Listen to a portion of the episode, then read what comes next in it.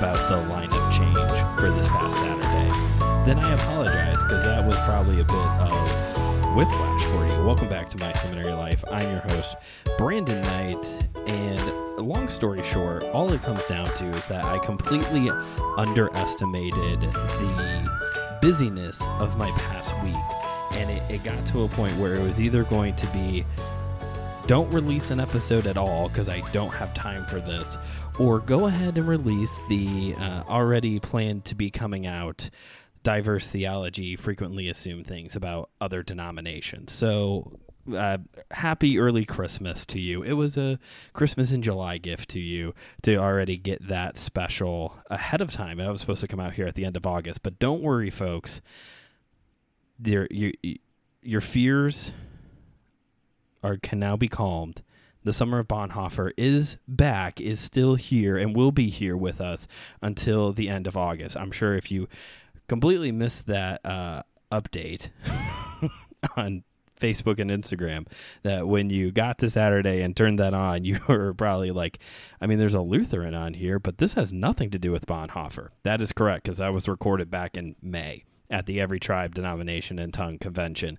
Um, Had a great time. If you haven't listened to it yet, definitely go check it out. I understand if you're just here for the Bonhoeffer content, then maybe that episode means nothing to you. But it is a great conversation with a Lutheran, a Southern Baptist, a Pentecostal, and a thing, whatever Josh is, about um, assumptions people have about their denomination and understanding better what everybody's group actually believes about certain things. That oftentimes we stereotype that, like, oh, you're a, a Lutheran, that means you believe X, Y, Z. So it's great. It's a good conversation. It's a great talk. But if you're here for the Bonhoeffer content, don't worry. I'm with you here until the end of the month. Because if you also aren't following the show on Facebook and Instagram, which you should, my at My Seminary Life Pod for both of those, you may have missed the announcement for what's coming up in September. We're headed into the way, way back machine to go all the way back, not just to nineteen thirties like we have been for the past couple of months, but all the way back to ancient Greece. That's right. We're going to spend the early um, months of the fall, September and October, in ancient Greece. And there are there are reasons for that. And again, if you're just here for the Bonhoeffer stuff, at least give that first episode in September a try to so you can hear why I think we need to spend some time in ancient Greece. It's going to be a lot of fun. Seriously, like, there's really fun episodes planned as we get into understanding the cultural context and influence of ancient Greece. But that's for September. Right now, you care about Bonhoeffer. One quick My Life update uh, before we get into the Prayer Book of the Bible for today's episode. I recently started a new Instagram page. Uh, it's called Going Collecting, at Going Collecting, all lowercase, all one word. Uh, long story short, again, my therapist has been encouraging me to get out, go be with adults, and reconnect with my old hobbies. And being a lifelong geek, uh, I collect a number of things, comic books specifically, vinyl records, a couple Funko Pops, some Legos here and there. Um, but I have always enjoyed going and collect, going to shops, antique stores, comic book stores, record stores, whatever, and just browsing. It's fun because you never know what thing you're going to find. You could go there looking for Star Wars and come back with something of the Beatles, you know. So that's what the Instagram page is going to be. It's going to highlight the places I'm going, the fun stuff I'm finding, and also be a place to talk a little bit about mental health every once in a while as well. So if you haven't yet already, I know a bunch of you have already found it, but again, it's called uh, Going Collecting, at Going Collecting on Instagram, and that's it. It's not a blog or a YouTube channel or a podcast. It's literally just something that will show up on your Instagram feed every once in a while. Very non-committal. You, you go check it out. Anyway, so we're here today to pick things back up with the Prayer Book of the Bible. This is Bonhoeffer's book on the Psalms. Let's reset the scene a little bit since we're uh, had a week off here, so let's reset the scene. The year is nineteen thirty-five. Bonhoeffer is getting ready for a trip to India to go study pacifism under Gandhi when he get he gets an invitation and accepts this invitation to be the head of a secret seminary, an illegal underground seminary in Germany. In Germany. By this point, nineteen thirty-five, Germany is under full Nazi control. And there's official Reich churches and nationalistic theology being proclaimed. So this was going to be a secret seminary to continue to build true gospel theologians under Hitler's nose. This only lasted for a little while. The Gestapo eventually do show up to shut down the seminary. But from Bonhoeffer's time being the head of this seminary, this small, close-knit seminary, three books came out from this experience. Um, Prayer Book of the Bible is one of them. The Cost of Discipleship, which is often regarded, again, as one of his one of the greatest books in Christianity, uh, and his best book in general, and then Life Together, which was the book that we talked about uh, last time here on the Summer of Bonhoeffer, going over that book in detail. We are not going to go over the Prayer Book of the Bible in detail. We're just going to talk about the uh, introduction, the general setup and premise to the book. Um, for this episode, just to kind of have a little bit of a conversation about the Psalms and about prayer is what we're going to be doing here today. Uh, for those of you in the back row, I am aware of the fact that C S Lewis also wrote a book about the book of Psalms, and that since Josh and I already did one comparative study between Bonhoeffer and C S Lewis, it would make sense to do an- the run it back and do another one comparing both of their books on the Psalms. The problem is, is that comparing two speeches is very different from comparing two whole books. So I'll just put it like this, not today. Maybe in the future. That honestly sounds like an entire series in of itself, to compare Bonhoeffer and C S Lewis on what they had to say about the Psalms. That sounds more like an entire series in of itself rather than just a one and done episode with Josh and I. But we'll put that one on the back burner.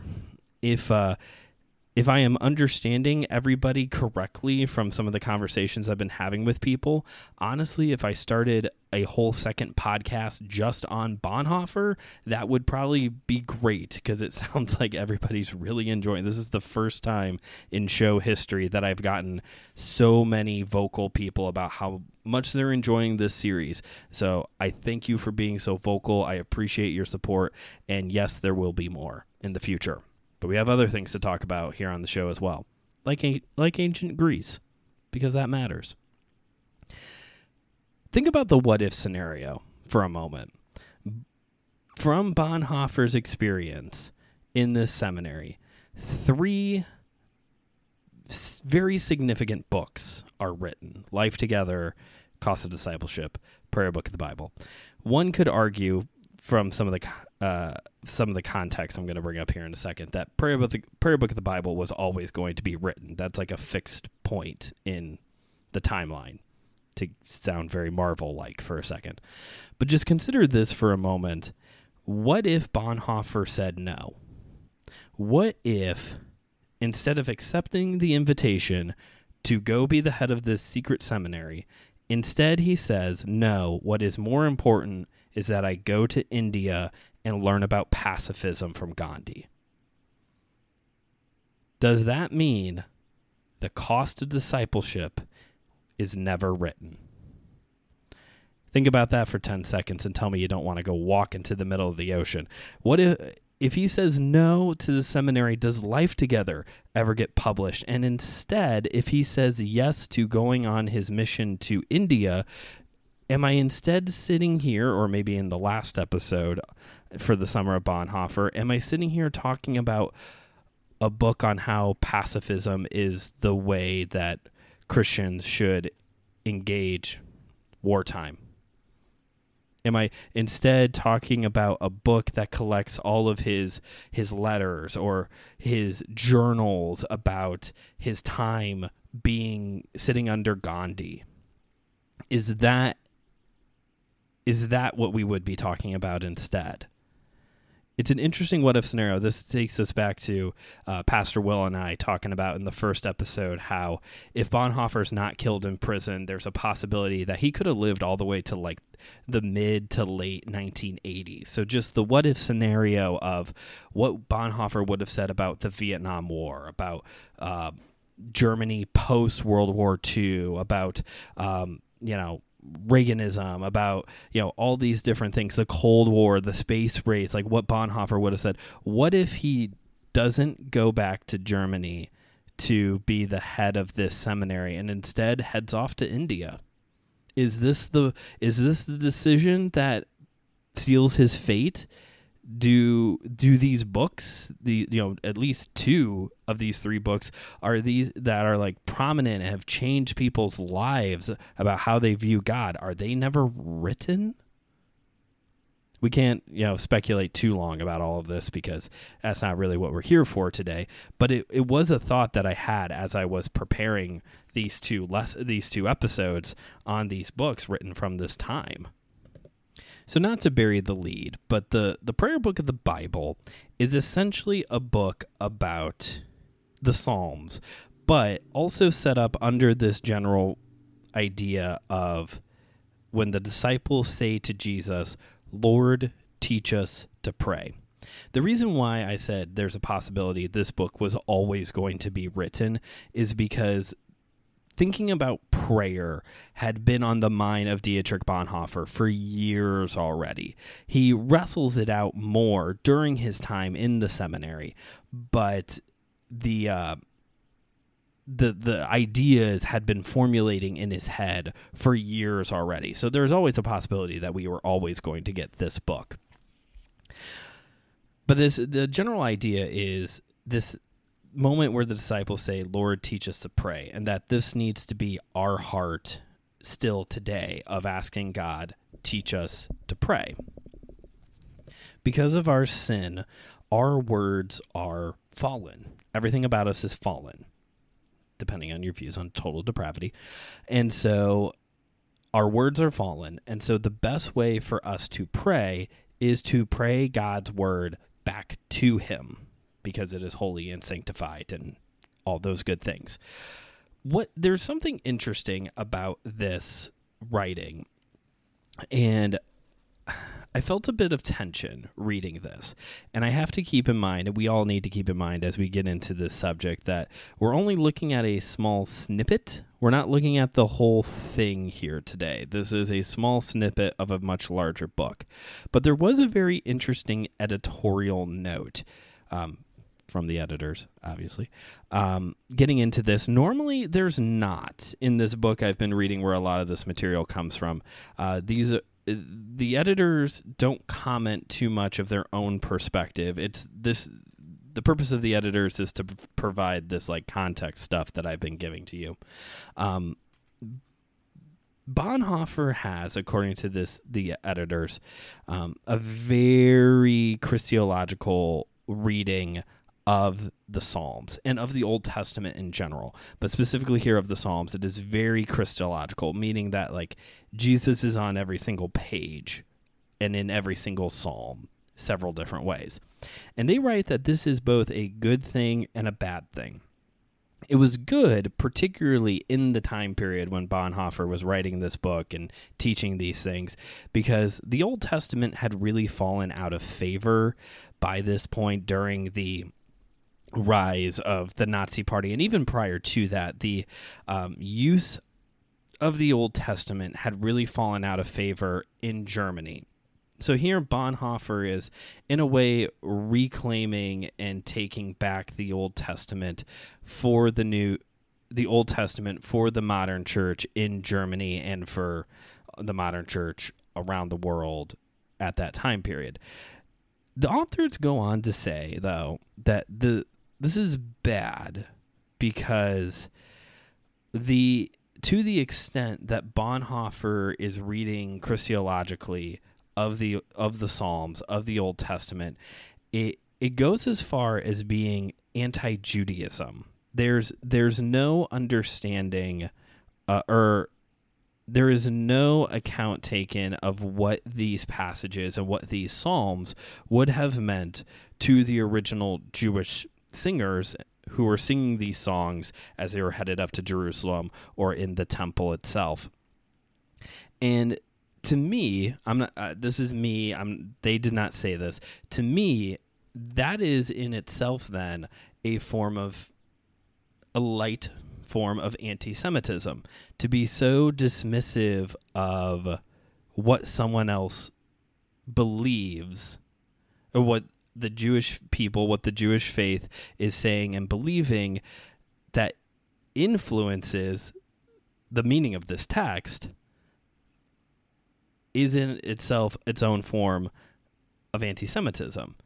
You know, we talked about very recently how I think we really need to get back to reading and studying what Jewish people, what rabbis specifically, have had to say about Old Testament passages to better understand the context, better understand even what the passage is actually saying. This is totally not what...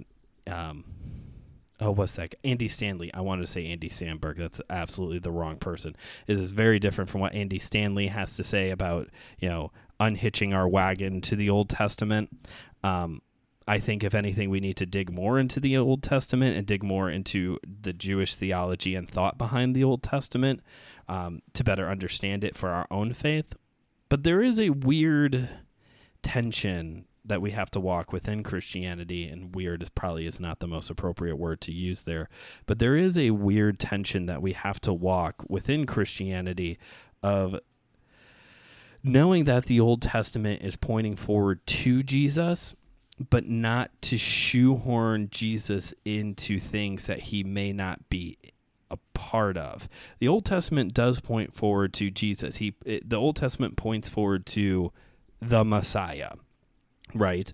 Uh, I've been reading for, I've been reading and teaching um, about theophanies and typologies of the Old Testament to my small group uh, based off of the book, um, The Unfolding Mystery by Edmund Clowney, which is often considered like the book on this subject of typologies and theophanies when the Old Testament is pointing forward to Jesus, or these moments where it looks like pre-incarnate Jesus is literally in the moment.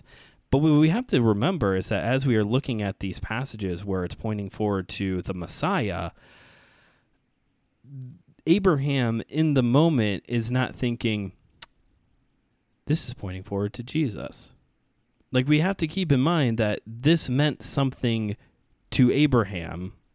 For example, when God calls Abraham to sacrifice his son Isaac, um, like, this moment meant something to Abraham, and it meant something to the original audience, and it may indeed be pointing forward to the Messiah still.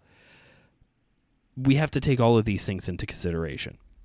That's a bit of a rabbit trail. Sorry about that. All of that is to say that as we get into this snippet, this tweet, or whatever we call those now, of the larger book, the Prayer Book of the Bible, that we only have partial information that we're working with here. And what we have here in the introduction, most of it I can agree with.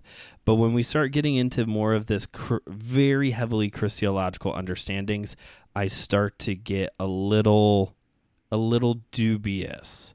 This is the first time that a lot of what Bonhoeffer has talked about so far, I have really enjoyed and I agree with, and I've been growing in my faith from it. This is one of those where I'm still processing, and I'm not sure if I'm fully on board with. The part that I can really get on, bar- on board with here, though, is this initial setup of we need to be taught how to pray. There is this idea out there, even within modern Christianity, and clearly must have existed when Bonhoeffer was first writing this, that we don't have to learn how to pray. Prayer is just something that you do, that it just comes naturally. I remember uh, one of the classes I was required to take for my bachelor's was a class on prayer. It was called Principles and Practices of Prayer. It was a very popular course. um, one of those that everybody wanted to take for their elective, which made all of us who had to take the class really mad because it made it difficult for us to get in the class. Um, but yes. And I remember talking about this, and I was really excited, and I was talking to some of my friends when I finally got in to take it, and one of them was like, why do you have to take a class on prayer? You just do it. And, you know, for some people, maybe prayer does come very naturally. I have heard some pray- people pray, and I'm like, man, I would really like to be able to pray like that person. Um, but that gets into, like, a heart motive thing of, like, do I want to have a... a prayer life that is active and healthy, or do I want to sound super eloquent when I pray? Think about that for a moment. Um, but we do need to learn how to pray. If the disciples have to ask Jesus, Lord, teach us to pray, and I'll sound cliche for a moment, they do not ask, Lord, teach us to preach. They ask, Lord, teach us to pray. If they have to ask, Lord, teach us to pray, who are we to think that we shouldn't ask that as well? We need to learn how to pray. And the sheer amount of books on the subject of prayer really speak to the fact that we need to learn how to pray. We prayer is, I wish prayer was simpler. I wish I could be like these people who say, why do you have to take a class on prayer? Why do you have to read a book on prayer? You just do it. I I feel like if prayer is one of our main forms of communication with God, and we're fallen, and I have fallen communication with my wife often, and we have to work on our communication skills and go to counseling to work at these things out, then I probably need to read a book, or in Bonhoeffer's case, spend time in the Bible to learn how to pray. He even uses the example of, like, children learn how to talk from their parents, right? Cooper is learning how to, producer Cooper is learning how to speak because he hears me and Mama and Bluey and Elmo talk. Like, those are his four main influences of learning how to talk. So he might end up talking in the third person because Elmo talks in the third person. Um, but children learn how to speak from their parents, and so carrying that logic out, we need to learn how to pray. We need to learn how to talk from our Heavenly Father, from our parent, our Heavenly Father. Um, and the way that we learn how to pray is not a vain, empty repetition of the Lord's Prayer, as you may expect or assume, because Bonhoeffer's Lutheran and they just repeat things and it's empty and blah, blah, blah.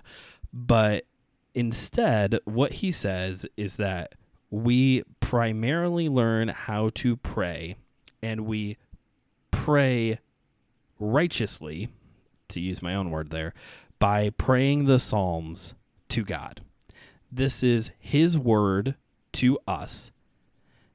And so And this is a unique book because this book is primarily prayers, songs that are prayers.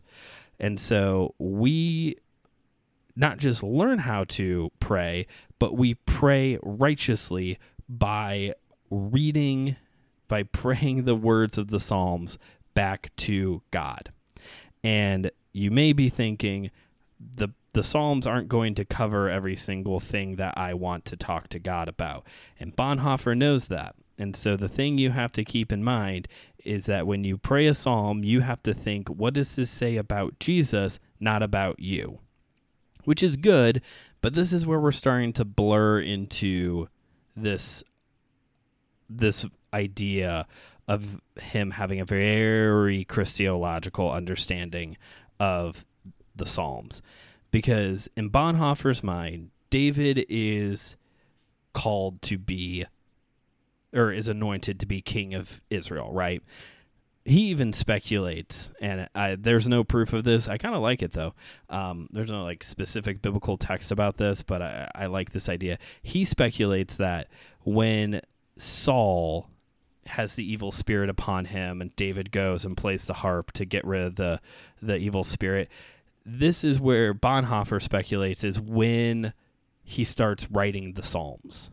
This is the moment where David starts having this m- musical influence over the over Saul, over this evil spirit, because David is anointed with the Holy Spirit, and so he is speaking the words of God over Saul, and so this evil spirit leaves and Saul can calm down. Um, but it is Jesus speaking through David, Jesus praying through David, who is praying, writing these psalms, and then we pray those prayers back to God. It's a big circle of prayers. The circle of prayers. Um, anyway. He also takes into account that the majority of the Psalms are either written by David, by people related to David, or by people appointed by David. And because of the Davidic influence and the fact that from the line of David comes the Messiah, all of these prayers are prayers by Jesus through people writing them into songs for Israel and for us today to pray back. And this is where we're getting into a lot of, I, I believe this is where we start getting into this blurry area of maybe being a little too Christological, which sounds, it, it kind of makes me feel a little icky to say that. But again, we only have a small snippet here, and that's really it. That is, that is the whole episode, folks. We need to learn how to pray, and one of the best ways to do that is to pray the Psalms. And this, you know, there are some traditions, I believe it is the Presbyterian Church, or at least the Presbyterian Church that my brother-in-law is at, that they do a lot of singing of the Psalms. There are some some groups, some Christians, some denominations out there that that's what they sing. They sing the songs. They sing the Psalms. They are the hymn book of the Bible, right? So what better music would there be to sing than the holy word of God, right? And this, you know, this might get into the whole worship wars thing of like, well, we should be singing hymns. Oh, what about modern worship songs? What about all those early two thousands worship songs that we don't sing anymore? And, you know, it's almost like we should do a series here in the future on worship. So here's my takeaway. I am all for reading the Psalms. Let's just start there. I am even all for the idea of congregationally singing or reading or praying the Psalms together. You know, I do go to a large non-denominational church, and don't get me started about worship at non-denominational churches. I'm starting to have a little bit of disillusionment with this, folks. Um, I would be all for the idea of us routinely singing, reading, praying, whatever, the Psalms corporately together. Producer Cooper and I, our little uh, devotional time in the morning, that's what I do. I read him Psalms. We're, we're reading the book of Psalms together for now, um, until we can find an appropriate children's Bible for him. And by appropriate, I mean not whitewashed. I'm all for these things. I'm all for us learning how to pray and taking uh, taking the initiative to read books, listen to good preaching, and read things, and read prayers even, you know, like Valley of Vision or something. This very Christological understanding of how the Psalms are composed and what the Psalms are about, where we're maybe getting to the point where we're disregarding what this text meant to the original Jewish audience, that's where I'm going to pump the brakes a little bit. From this, though, I had a couple follow-up questions. I've got some questions here for us to think and reflect on, see what you all think. So, what about songs written um, under the influence of the Holy Spirit? What about these songs that we've had, hymns or worship songs otherwise, that were genuinely written under the influence of the Holy Spirit? We, uh, I'm not dumb. I know that the Christian music industry is just that, an industry. And so, you know, yeah, there are there are people out there who are gen, who are genuine in writing their music under the influence of the Holy Spirit, being, you know, and not like writing Bible passages. That's not what I mean by writing under the influence of the Holy Spirit, but the Holy Spirit is illuminating truth to them and guiding them in writing something scriptural, reading something, uh, writing something that is, you know, um, theologically accurate. I'm a big fan. I was listening to earlier today, Andrew Peterson. Shout out to that guy. He's never going to hear this episode, but shout out to him anyway. Um, very scripturally heavy in his music. I love it so much. Um, kind of a Rich Mullins sound too.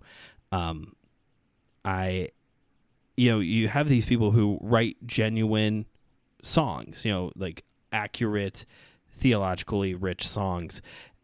A lot of the Christian music industry, I'm aware of these things. They're written by think tanks, songs written by think tanks who are trying to make money. Record labels want to make money. The songs that you hear on the radio are okay, but they're, you know, they're the styles that are popular right now. They're the themes that are popular right now. So maybe they're they're genuine, but they're still written with a, pers- a specific like outcome, if you will. But what about these songs that are like, you know, they're they are authentic, right? They're they're written under the influence of the Holy Spirit. You know, again, I'm not trying to say we should canonize Jesus Freak, even though it is a perfect song, but what about these songs? Like, Jesus is speaking through David, who is then writing these things. Okay, what about other modern or hymns even as well? Amazing Grace, for an example, that it's, this is good, this is accurate, this is worshipful to God. Aren't, can't we be praying these? Should we be praying these? Should we be canonizing? I, sh- I don't think we should be canonizing these. If you watch Secrets of Hillsong, their music is basically turned at, it's basically in like this, you know, constantly in a state of hell trying to write music for Hillsong United and their other bands. Like, but when the music is worshipful, theologically right, um, guided by the Holy Spirit, like, should we be praying these songs? Should we be upholding these things in uh, in a similar way that the Book of Psalms is upheld by Bonhoeffer, understanding that it is different because the Psalms are in the Bible and, you know, elevation worship is not. But that's, that was one question that came to mind. Like, if the origin is significant, then does this apply to our current situation? Another question that came to mind, and this falls under the umbrella of being culturally relevant. We haven't done one of those in a while. What about songs written by A I? And I know some of you are currently laughing at the idea of like, we're using A I to write music. Well, seeing how there's already churches in Europe using A I to not just write, but also preach sermons, it's not going to be beneath anybody to use Chat G P T to write a, a, a song. It's not. It it may already be happening, right? Um, I would recommend checking out a YouTube channel I like following called Wretched. They are a little bit more, I shouldn't say a little bit more, they are very conservative, um, but sorry to all of my friends.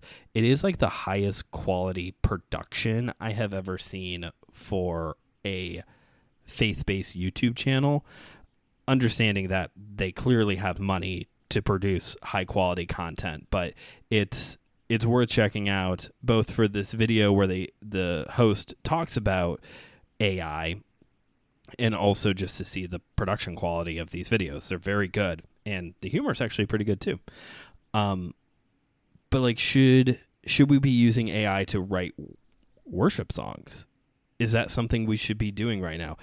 I highly doubt that Bonhoeffer's book in its totality is going to address that A I. Um, there are people, this seems to be, this seems to be the hot button topic right now, I would say, is A I, because it's becoming, it is already becoming very normal. People are making A I chat thingies for everything now. There was one Holy Post just talked about called Bible Mate, I think, that's supposed to be like, it's supposed to be an A I that you can ask Bible questions and it will give you answers based off of a database and an ever growing knowledge of like scholarly articles and perspectives and da da da da da. Um, should we be using these things to write worship songs? And there's always going to be people who say, no, it's evil because it's different. And there's always going to be people who say, yes, it's a tool, use it. Um, that just seems to be the nature of how things work within Christianity and in life in general. I am kind of falling more on the no side, not because it's different and therefore evil, but I think although it is a tool that can be helpful, like the way I see it, like worship should be done by us and it should originate from us. And yeah, I know there's a question mark at the end of that sentence, but it's because this has been something I've been working on in my like processing and praying of like thinking about A I. I did not sign up for this. I did not sign up for Terminators taking my jobs. take, I always thought, you know, robots or monkeys were going to take my job at the grocery store. I did not sign up for Terminators preaching in the pulpit. I did not, I did not plan for that one. I did not plan on having to think through that one critically. There are resources out there, some really good books, and who knows, maybe in the future we need to do a A I series here on M S L. One last question that kind of popped into my mind thinking about this whole prayer thing is, what about pre-written prayers? You know, take again, specifically, for example, the book Valley of Vision. If there's anything the Puritans were really good at, it was writing about prayer, writing about the holiness of God, and killing innocent women because they thought they were witches because they had the audacity to think for themselves, which is the working title for my book on the Salem Witch Trials. But they have this, you know, you have the Valley of the Vision, and with it, which is a collection of prayers. You know, what about those? What about, again, kind of going back to this like um, songwriting thing? If the writing is scripturally accurate, if it's, um, you know, guided by the Holy Spirit, then can't we use can't we use these? And I, I feel like maybe my questions are more so geared towards trying to find the exceptions of the matter.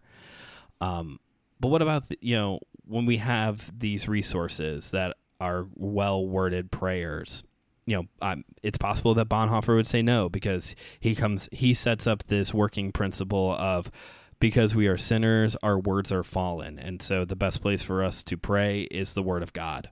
Um, so maybe that's it. It's not even good enough when we're talking about the word of God or when we are um, referencing scripture. It, the best thing for us to do is to pray God's word.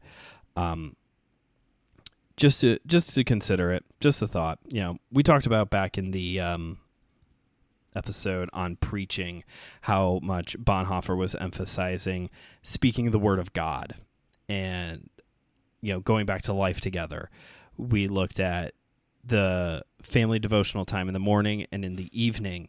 And both of those times you're reading the Psalms and you're reading scripture together, but there's no like commentary on it. You're not teaching, you're not preaching, you're, you're just reading God's word together. And so maybe another thing that we can take from this is to have a higher view of scripture as a result of this, of this time. There's been a lot of good things that we can take from Bonhoeffer. You know, we went into this with this working idea of his his uh, high view of community, his high view of um, life together, um, and also being very Lutheran.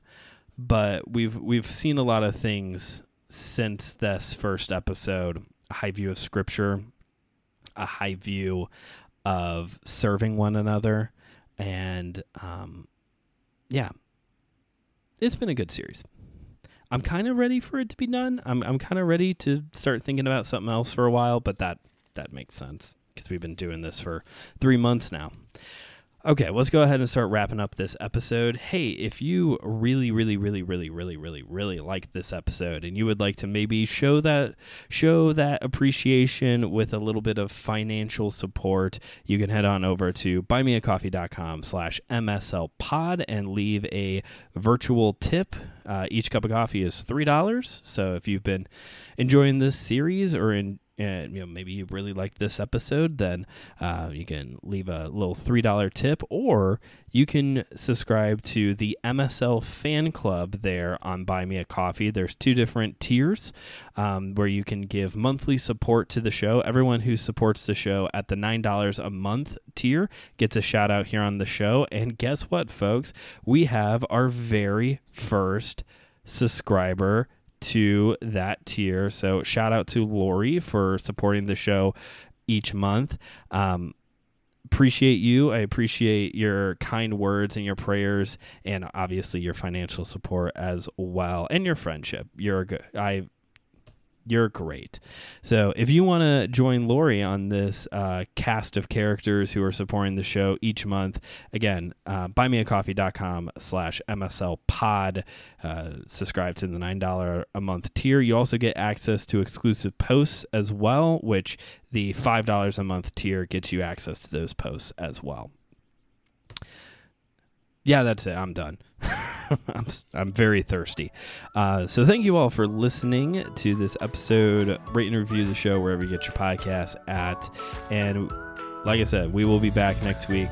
More Bonhoeffer. Same Bonhoeffer time. Same Bonhoeffer channel. Summer of Bonhoeffer goes on. But until then, uh, this is Brandon signing off, reminding you as always that theology is for everyone. So keep on studying.